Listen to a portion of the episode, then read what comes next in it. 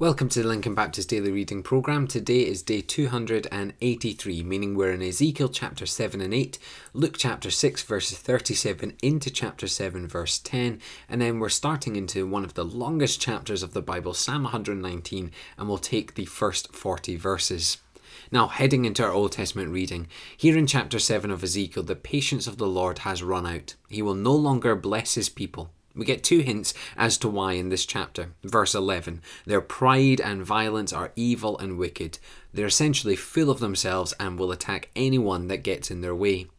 Verse 19 It seems their love for gold and silver has been their motive. Whether that be an idol made out of these items or wealth, the love of it has driven them away from God and into sin. God will place upon the people his complete anger in judgment.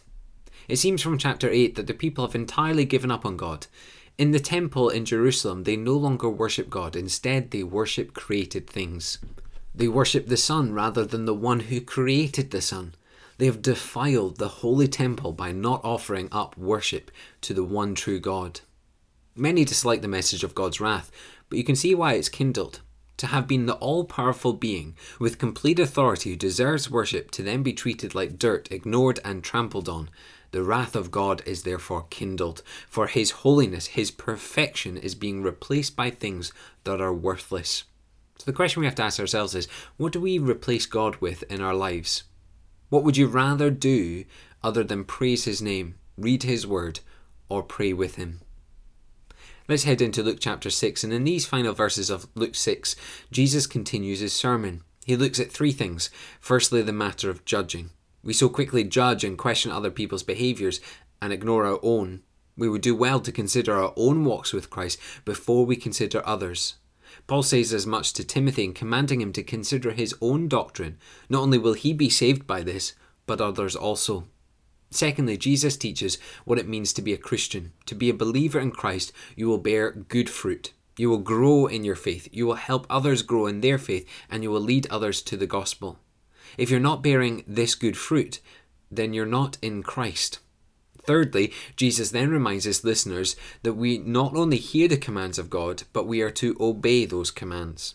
I often say this in my sermons that we must apply what we learn. No use in becoming Bible academics and not applying, for that individual has built a house on the sand. Application of God's word is vital in our lives. The striking lesson is that we are to be ever growing in our faith. So, how are you doing this week? Do you have a mentor to help you? Are you reading God's Word?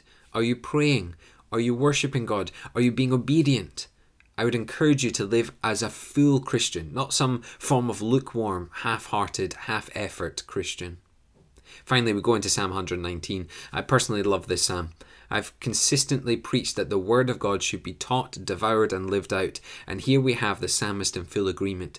Blessed are those who keep the Lord's commands in verse 2. In verse 9 and 11, we stay pure and holy as we learn and live the commands of God. Verse 27, we are to call on the Lord for help so that He would bring about understanding to His commands. Verse 34, we're wanting to observe the law of the Lord with all of our hearts so that we would delight in Christ Jesus. Do you see? It is man wholeheartedly seeking after God through Scripture. That's it, folks. That is the life of the faithful man, seeking after God through his holy word for the sake of God's glory. It's a wonderful chapter that reminds us about the authority of Scripture in our lives. Let's pray together. Father, we do pray that we would put Scripture right at the center of our lives, Father, that it would hold the authority over us. Father, we pray that we wouldn't just become academics of your word, but we would live it out and apply it to our lives. And Father, we pray that we would never replace Jesus with any sham idol or any created thing, for Father, we know the power is in Jesus Christ. And so we pray this all in His name. Amen.